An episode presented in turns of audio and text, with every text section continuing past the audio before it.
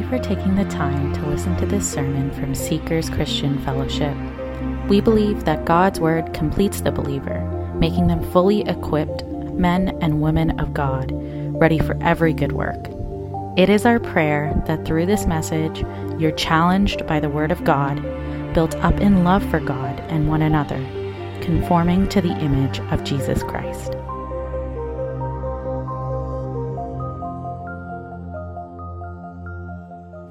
Good morning, church.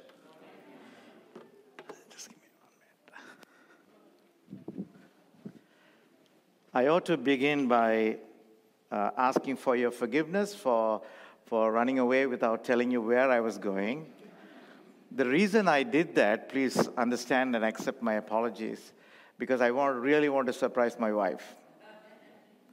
And she was indeed surprised to see me when I went and knocked on the gate, and she came out thinking there was a parcel coming from Canada, and I was the parcel at that time. But it was a wonderful time with my, with my wife, and, uh, and I asked her to take one more day. She is traveling tomorrow. Just we couldn't get the seats together. But I really thank the Lord for my trip because um, it is actually the grace of God I'm here today because the, the flight was canceled yesterday uh, that was supposed to bring me from the US here. So I was really praying. And I asked my agent, I asked every Tom, Dick, and Harry to help me out. They said the flight is at 8 o'clock this morning, and, and they said you can go straight to church. so, anyway, by the grace of God, I was able to find a spot last night, and I arrived here last evening. And I really thank you. Thank you for always supporting me, and thank you for always being there with me, and thank you for praying for me. It means a lot to me. Um, I know that we, we have gone into chapter, uh, chapter 17, and you heard the passage being read this, uh, this morning. We are still eavesdropping on the conversation between Christ and his disciples. In just a short few hours, Christ will be betrayed by Judas, and soon he will be facing the imminent death. And here in chapter 17, uh, John draws our attention to Jesus' prayers, and that's what we have been looking at. In verses 1 to 5, we saw Jesus was praying for himself and then uh, verses 6 to 19, he was praying for his disciples. And today we are going to see that Jesus is praying for the believers, that is, to all of us. What seems to be the main subject in Jesus' prayer? That's a question I want to ask, and I will just let me bring this up the passage of scripture here. I know it's a bit, little bit small, but I want everything to appear on one screen. Uh, what was read to you earlier. As you really read through this, this red highlight is from me. You don't see that in the scriptures like that. I highlighted so that you can get the message across. There are four times on the subject of Christian unity. That's what you're seeing here. It talks about they all may be one, Christ says, and they also may be one in us. Then in verse 22, that, that they may be one just as we are one. In verse 23, that they may be made perfect in one. So, the common theme that you can see is Christian unity. Now, when you think of Christian unity, the song obviously comes to our mind is that we are one in the Spirit, we are one in the Lord. And we pray that all unity be one day be restored. Isn't that something that comes to your mind all the time? And we sing it in the churches. But can this be true of Christians today? This morning I just checked out to see how many denominations we have in this world. Believe it or not, in today's, this is direct from Google, so I'm hoping it's correct. There are 33,089 Christian denominations. And how can we say we are one? We are united. Sad, isn't it? And are we really one with every group that claims to be Christians? Even if they claim that, hear me out, church, Salvation required not just faith alone, but we must add our good works to it. Then are we really one with them? That's the issue Paul confronted in the church in Galatia. And the, the Judaizers insisted that in addition to faith, a man must be circumcised and follow the laws to be saved. So, as you look at that just bear with me. And but Paul did not say, let's set aside the areas where we don't agree and come together where we do agree. But he was very decisively, he was saying that those who are teaching this kind of false gospel were accursed. The word is that doomed to destruction. That's what it means. So let me ask you one more question. In today, especially today, even amongst the so called Christian groups, due to immense political and social pressure, there are those who publicly endorse alternate lifestyle that contradicts the household codes of the Bible. Can we still say we are one together with them? In our text today, through his prayer, the Lord is actually teaching us a lot about Christian unity. That's the theme I am seeing in this passage. And there are two powerful lessons we can take about Christian unity. Number one is to understand what Christian unity is all about, and then to learn how to express it. And to learn how to express it. All taken from the text for today. So let's ask ourselves what is Christian unity? What is Christian unity? It is important to understand that there are two types of unity stated in the Bible. Number one, Apostle Paul talks about in Ephesians chapter 4, and this from the NIV. He says, Make every effort to keep what? The unity of the Spirit through the bond of peace.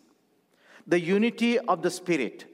It is already a fact for believers, but we must be delight. We must delight to pursue, preserve it. Then later on in the same chapter, verse chapter 4, after talking about the responsibilities of the pastors and the, and, the, and the teachers to equip the saints for the work of the ministry, Paul says this Till we all come to what? The unity of the faith. Earlier it was the unity of the Spirit, now is the unity of the faith and of the knowledge of the Son of God. And how to measure this unity? Read that with me to a perfect man to the measure of the stature of the fullness of Christ. So, first it was the unity of the Spirit. Then, here Paul talks about the unity of faith. The unity of faith is not yet a reality, but is attained to as we grow to maturity in Christ. As we grow to maturity in Christ. One theologian puts it so beautifully. He says, the unity of the Spirit as a positional unity. That's how he calls it. A positional unity, meaning that it happens when we are saved.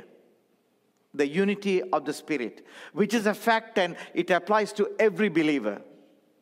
And then the unity of the faith, he calls it a practical unity.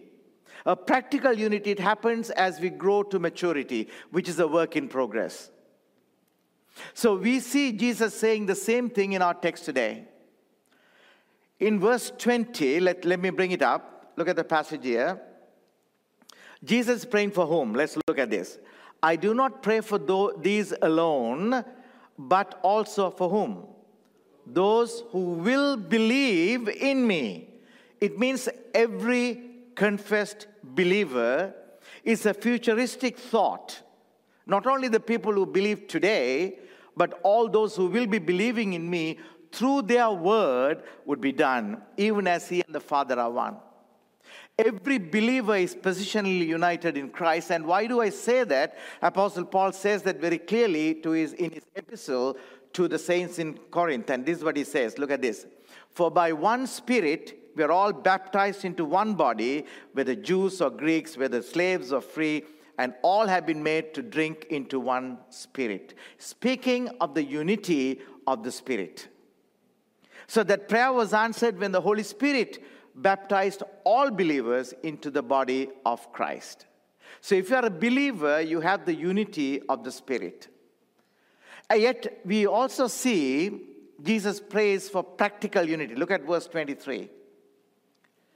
I in them and you in me that they may be made what? Perfect in one. That's the practical unity here we are talking about. And believers may be perfected in unity, which implies a process of growth. A process of growth. It's much like the sanctification. We have the positionally sanctified in Christ, and we must grow in sanctification. So I do trust that you understand the difference between positional unity and practical unity. Now let us understand what Christian unity is.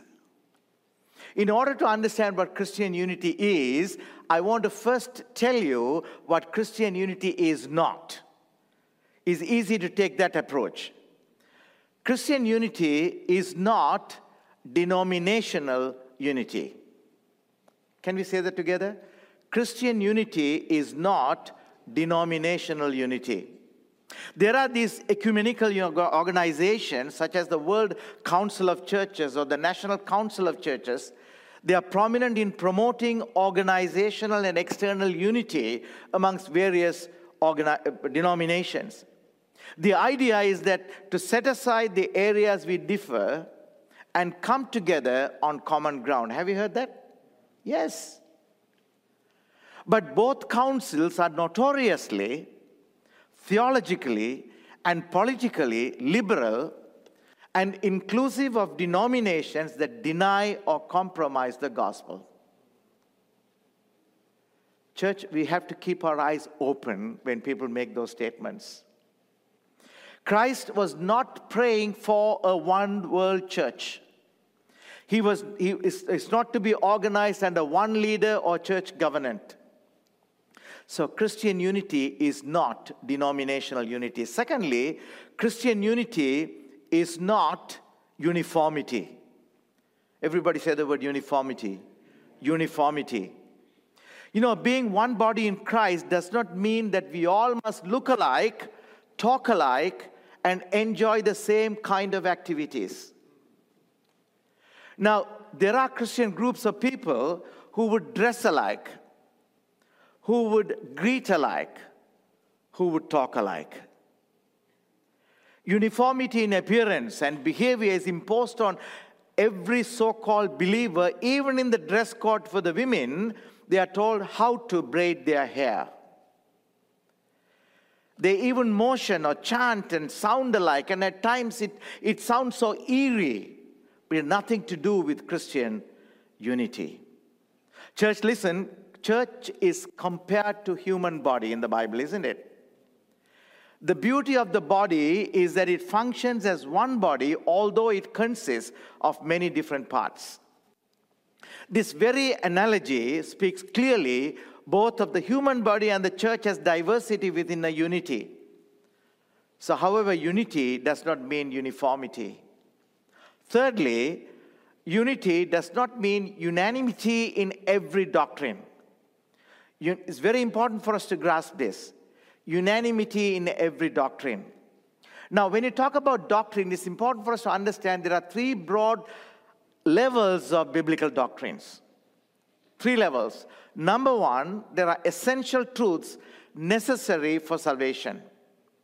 We cannot compromise on that. We cannot, to deny any of these would be heresy and a denial of the faith. That's why Paul identified the Judaizers and they said they are doomed for destruction. All Christians must agree on these truths. What are these truths we are talking about? The inspiration and the authority of the scriptures, the Trinity, the full deity and the humanity of Jesus Christ, his substitution death on the cross, his bodily resurrection, his bodily second coming, and salvation by grace through faith alone apart from works. We cannot compromise and call it unity. These are essentials. The secondly, the second broad level is that important but non-saving faith. Non-saving truth. These truths will affect how we live as Christians and the way we understand God, man, salvation, and Christian life. But genuine believers differ on these matters. I'll give you some examples. Biblical prophecy. Or is it Calvinism or Arminianism?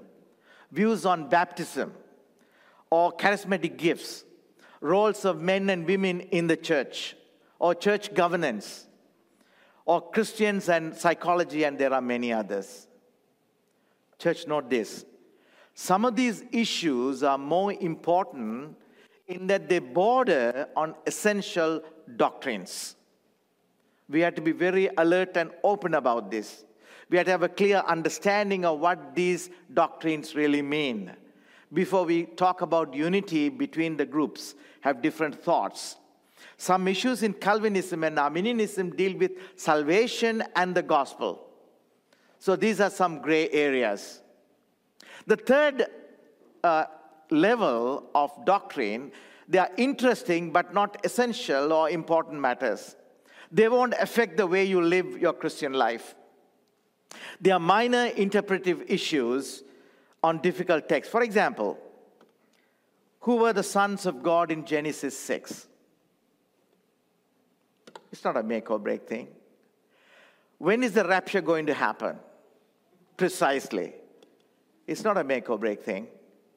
Who are the, where are the saints of the Old Testament today? It's not a make or break thing for us. So it's important, church, to discern the level of importance of a doctrine before you debate it with another Christian and divide from him over it. Paul gives it uh, very clearly, this warning to Timothy, and he says this. Look at this passage in 1 Timothy 1 4 to 5. Nor give heed to fables and endless genealogies, which cause disputes rather than godly edification, which is in faith. Paul is telling us don't spend too much time on these non essentials. That's what Paul is telling here. So, Christian unity is not organizational external unity. Then the question is that if, if not, then what is Christian unity? If this is not the case. If you had to put your trust in Jesus, then he's praying for you in these verses. Look at verse number 20. I'm going to bring it back again. I do not ask on behalf of these alone, but for whom again? Those who also, sorry, those also who believe in me throughout, through their word. So Christian unity is based on common salvation in Jesus Christ. Can everybody say the word salvation? Salvation in Jesus Christ. So Christian unity is based on the common salvation in Jesus Christ, Jesus is not praying for the entire world here as you look at this passage. He is not praying for interfaith unity among all Christians, Buddhists, Hindus, and Muslims as promoted by many interfaith groups. Jesus is praying specifically for those who believe in him through the apostles' word through the apostle. Now, what is the word telling us? The word is recorded for us in the New Testament, which is the Holy Spirit inspired word of God.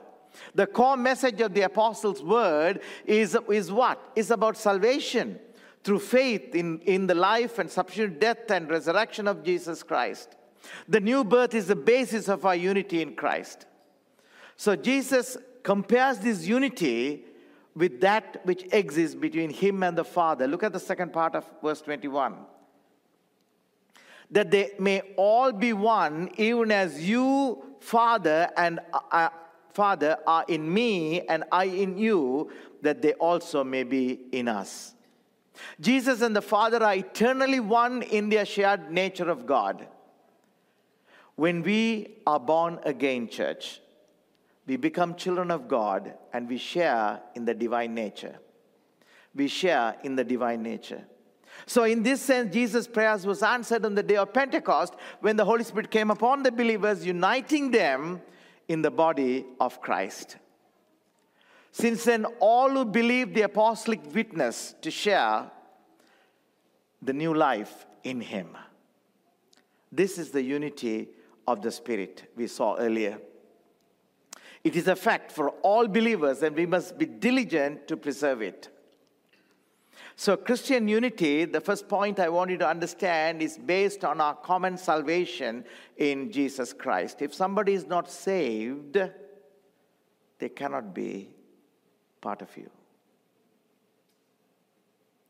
Scary statement, isn't it? What do we tell normally to peace and the peace people? We're all children of, finish it for me, God. Whoever that we see, we tell them we are all children of God. Is it true? We are not children of God. We are all creations of God.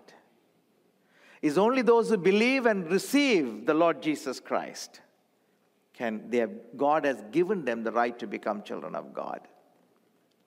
Let's continue to read that. The first part is the Christian unity is based on our common salvation in Jesus Christ. Let's read verse number 22.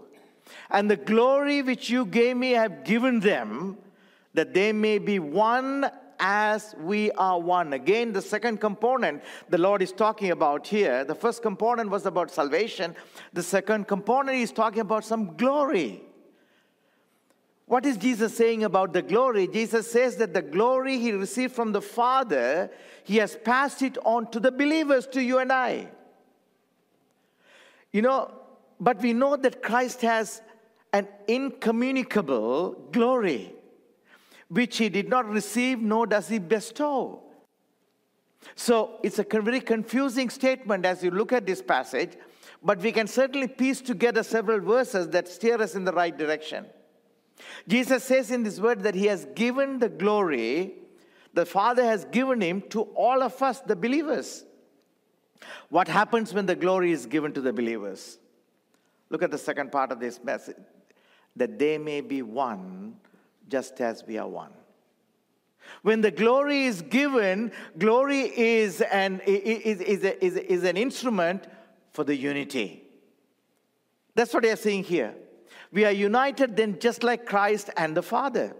So, what can we take from this passage, church, from a practical point of view? In this verse, all we can see is that the, the Christian unity is based on not only the common salvation, but also on the common glory in Christ Jesus. So you may ask, what was the glory of Jesus? Pastor, it's nice to hear the term glory. What was the glory of Jesus in, in terms that we can understand? Church, listen. The manifestation of the glory of Jesus is seen at le- in at least three ways in the scriptures. Number one, the cross was the glory of God. The cross. Let's look at verse number one in chapter 17. Look at this. Jesus spoke these words, lifted up his eyes to heaven, and said, What? Father, the hour has come. Gl- read with me. Glorify your Son, and that your Son also may glorify you. I want you to note this, church. Jesus did not speak of being crucified. Did he say crucified? Absolutely not. He says, but he, he spoke of being glorified. Therefore, the first and foremost, a Christian's glory is the cross that he bears. It's the cross that he bears. It's an honor to suffer for Christ. We must never think of the cross as a penalty we must think of it as our glory. When it is hard to be a Christian, now, you know, uh, one day there was a pastor who said, You know, I want you to bring your cross to the altar and just leave it. There was one man who stood up and lifted his wife and brought to the altar.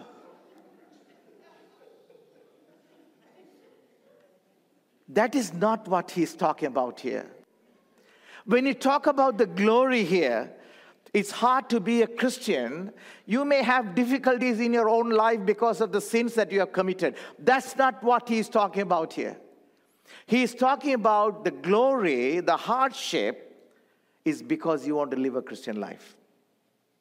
That's what he's talking about here. The psalmist says, Call upon me in the day of trouble, I'll deliver you, and you shall glorify me. When the world witnesses how we handle our crosses in our Christian walk, they will see the unity amongst the believers. They will know that we are Christians by our walk. I've said this before, you know, I visited my, my, my brother in law and, and sister in law has gone to be with the Lord. I saw Christ's glory in her because the way that she handled her sickness. So, the second secondly, we are looking at first, we are looking at, the, at bearing the cross. The second one is that you can see in here, in the Christ example, he was obedient to the will of God. That is how he exhibited the glory. You know, Christ, why did he go to the cross? Because he was commanded to go by God and he obeyed. and he obeyed. We find our glory not in doing as we like, but in doing as God wills. This is how Jesus glorified God. So, we, you and I, we display the real glory of Jesus in doing God's will. The greater the obedience, the greater the glory. That's the demonstration of the unity. So we looked at bearing the cross, we looked at obedience. The third one that we see about Jesus' glory is again from Jesus' example. When that happened, church, his glory is revealed to others in his special relationship with God. David says, What? Yea, I walk through the valley of the shadow of death. I shall fear no evil. I shall fear no evil. They also, no one could live as Jesus did unless he was uniquely near to God. If you recall, when Jesus was crucified, this very centurion, he came, he looked at the way that Jesus bore the pain, obeyed God. He said, Surely he was the Son of God. The glory of the Lord is seen in us in the manner by which we handle our challenges in life. When the fragrance of Jesus emits from us in the midst of crisis, in the midst of the adversities of life, in the manner we obey the commands, in the manner we others, in the manner others see our walk in Him, that would demonstrate the unity amongst us. And Christ says this look at that. He says, They may be one just as we are one. You know, this is why, church, I want you to be very careful, especially even when you're driving. You get so angry and upset. How do you behave?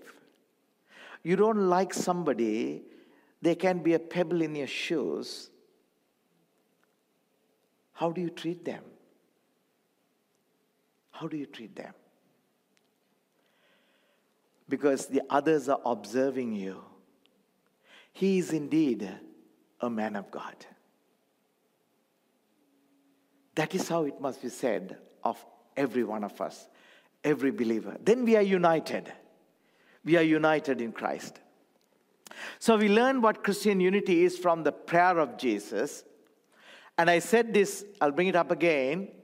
The common salvation in Christ Jesus that brings us the, the positional and the common glory in Christ Jesus by the way that we bear our cross, by the way we obey, and by the way we conduct ourselves. Now, let us see how this must be expressed. So, once again, I just want us to get this point very clearly, church. It is the way that we face tribulations as we endure to live godly life. That is what bearing the cross means. You want to live a godly life, you're facing challenges. How do you endure it? That will show that you belong to the body of Christ. You're united in the body of Christ. It is a way that you obey the Lord's commands. Implicit obedience that will reveal that you belong to this body. You are united in this body. It is a way that you conduct yourselves in the interaction with others, especially when you are to deal with hard people, difficult people. Are you still able to emit the fragrance of Jesus? That will reveal that you are united in the body. Now, having said all this, in the verse 23, Jesus beautifully spells out the glue that bonds us together. How is this possible? Look at verse number 23 now in a different perspective. I in them and you in me, that they may be made perfect in love, sorry, perfect in one, and that the world may know that you have sent me and have loved them as you have loved me. Jesus makes the staggering statement that the Father has loved us as he loved Jesus. Wow. Can I ask you to do something, please? I know there are people who love you in your life. Maybe your spouse, maybe your children, maybe, maybe your parents. Maybe you feel unloved. Can I ask all of us just to close your eyes for a moment and tell yourself, if you're a believer, the Almighty God, He loves me. Can you close your eyes for a moment, please, everyone? And just tell in yourself, within yourself. Because that is what the scripture says here, church. And that the world may know that you have sent me and have loved them as you have loved me. Thank you. Isn't that wonderful? Just to know that the Lord God of the universe, He loves me. Wow. Every true believer is a recipient of this love. You know, I, I, I must tell you this. I'm here. There's a lot of obstacles that came in my return journey. I'm here because of God's grace. I went, I landed in, in, in, the, in the UK and I went, wanted to go and see my sister and my niece and I, I rented a car. You know, in the UK, they drive on the wrong side of the road. And I, I happened to take the stick vehicle, not the, not the one with the auto. And without a GPS that I can trust, I'm trying to na- navigate my way from Heathrow to Croydon, sorry, to Ilford. Anyway, I managed to go there, and the following day, yesterday morning, I had to leave at 4 in the morning just to come to the airport to catch my flight. As I was driving, I, I you know, I must learn to trust the Google map. But I didn't. I trusted this because, you know, I'm a big headed fellow, you know that. I said, I know how to do it. And I went straight, and, and honestly, I was driving, and a GPS said, turn to right. I said, no, no, you're wrong. I said, I'm going to go straight. I know the road. And I went, there was a big sign to say the M25. If, if you know the UK, you know that's a big circular motorway.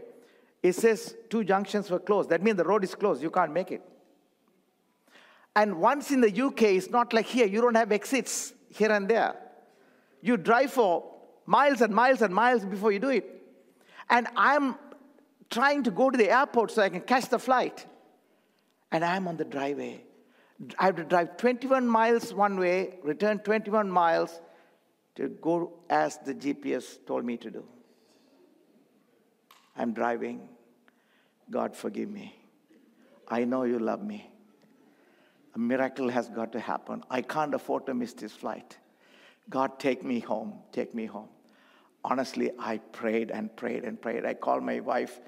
And you know, when you talk to wives in a condition like that, they give you lectures. They don't first start to pray. I said, Stop talking to me, just pray. and then she prayed. And I prayed. And I went and for a full circle, I came, long story short, I made it sharp at 645. 7.15 was my flight. Anyway, I went inside. God is, God is a God of, I don't know, some amusement. My flight was delayed by three hours. And now I went in now. Then what happened? I missed my flight from New York here. So I landed in the US. That's the last place that I ever wanted to come through on a transit. And I went through the customs two hours later. Now, flight is gone, all gone. They said, no flights to come to Canada. I said, Can I drive? My wife said, You're not driving, you're dead tired, you better stay there. I said, I'm preaching tomorrow. They said, The flight is at 8 o'clock, brings me at 9, eh, at 9.45. I don't have proper clothing to come to church. I prayed. I honestly prayed. I said, God, you love me. You know, it's one thing to talk about the love of God, another time, another thing to claim the love of God. I said, God, you love me. This flight getting delayed is not my fault. The earlier one was my fault. You saved me. But help me. By the grace of God, I got a seat at 8 o'clock flight last night. Arrived home last night around 9.30, 9.45. Church, what I want to tell you is this. He loves you. Is that amazing? That love is the one that bonds us together.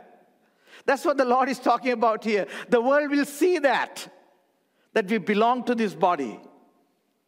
I'm able to share it with you because you all are believers, my brothers and sisters. And you know that we belong to this body of Christ because of that love that glues us together. I remember each time I, you know, I had two, two children, and every time they were, every time I had to hold them as little babies, I looked at them and I poured all my love on that little babe in my hand. Then I was thinking about it yesterday. I was thinking, my goodness, you know, if I can pour, let's say, about 100 measures of love, how much more love my Heavenly Father would pour on me. Wow. I want each one of you to grasp it today very clearly. But Jesus says here that the world would know they are loved by God. That's how we are united. How would the world know? Only when the love of God flows from us, the others will know that the Lord loves us. John puts it very the apostle John says in 1 John 4:11, "Beloved, if God so loved us, we also ought to love one another."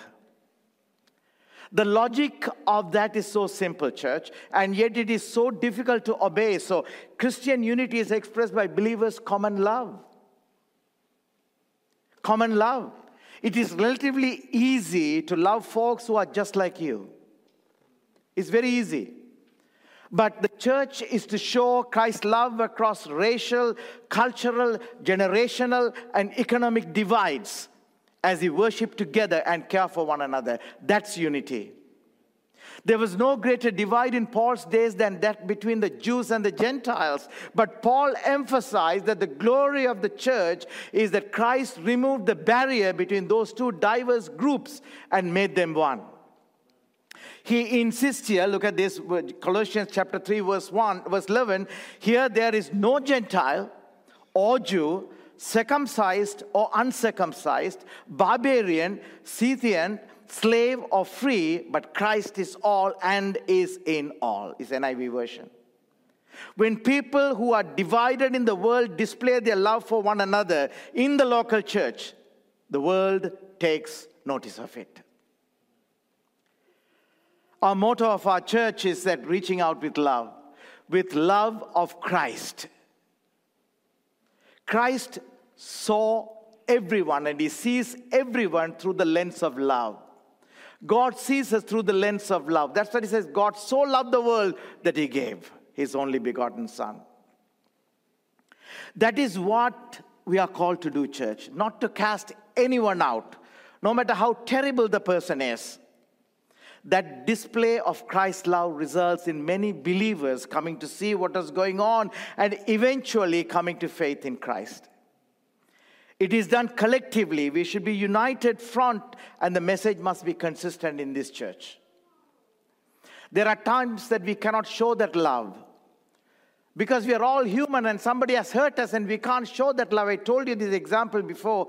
There was a great uh, um, uh, pastor by the name of Chuck Missler, and, and somebody betrayed him, and his wife could not forgive that person. And he, she went on her knees and she prayed, God, I cannot forgive this person for what he has done to my husband, but I know you love us. I know you love me. I know you love him. I ask you, God, may your love flow through me.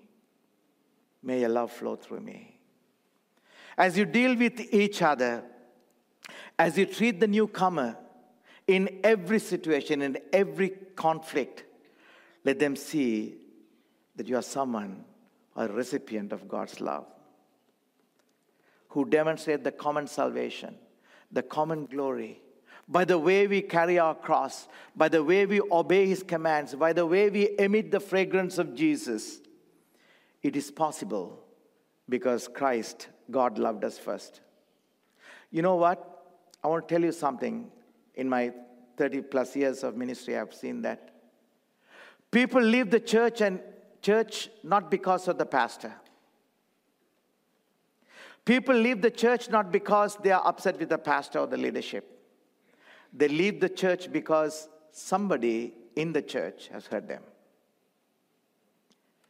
Because they do not see the unity, because they do not see how you carry the cross, because they do not see how you obey God's commandments, because they do not see the fragrance of Jesus emitting from you. Most importantly, they do not see that agape love oozing from you. It just takes one person to ruin the relationship, to ruin the unity. If it is you, woe to you. Woe to you. It cannot be done by pastors alone. Our desire is to build a church. our desire, I'm really thankful to God that God brought so many new people for the VBS programs. Imagine those parents, the families, they need Christ. This community needs Christ. This area needs Christ. And they can only see Christ through us, through our unity. We must be seen as a united front.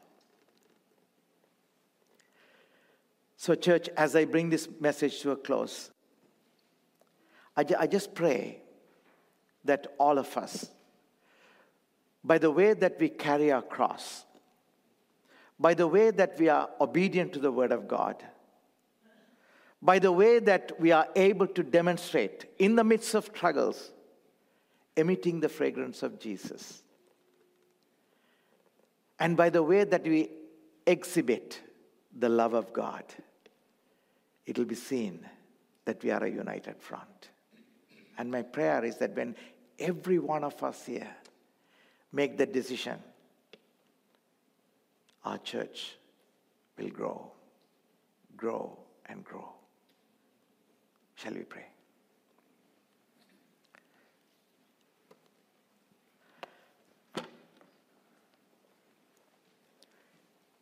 God, our Heavenly Father, we thank you for this morning. We thank you that from the prayer of Jesus for the believers, we are able to gather or understand what Christian unity is all about. And we know, Father, the unity comes when there is common salvation. And I thank you for all the believers here who, are, who have the unity of the Spirit. I pray that there will be unity of the faith as we grow. Help us, God, to bear the cross for your glory. Help us, God, to be obedient to the word of God. Help us, God, to exhibit and emit the fragrance of Jesus in our daily walk. And help us, God, may the love of God flow through us. And when that happens, the community will see, our families will see that we are a united front and they'll be drawn to Christ. That's a cry of our heart, of God. In Jesus' name we pray. Amen and amen.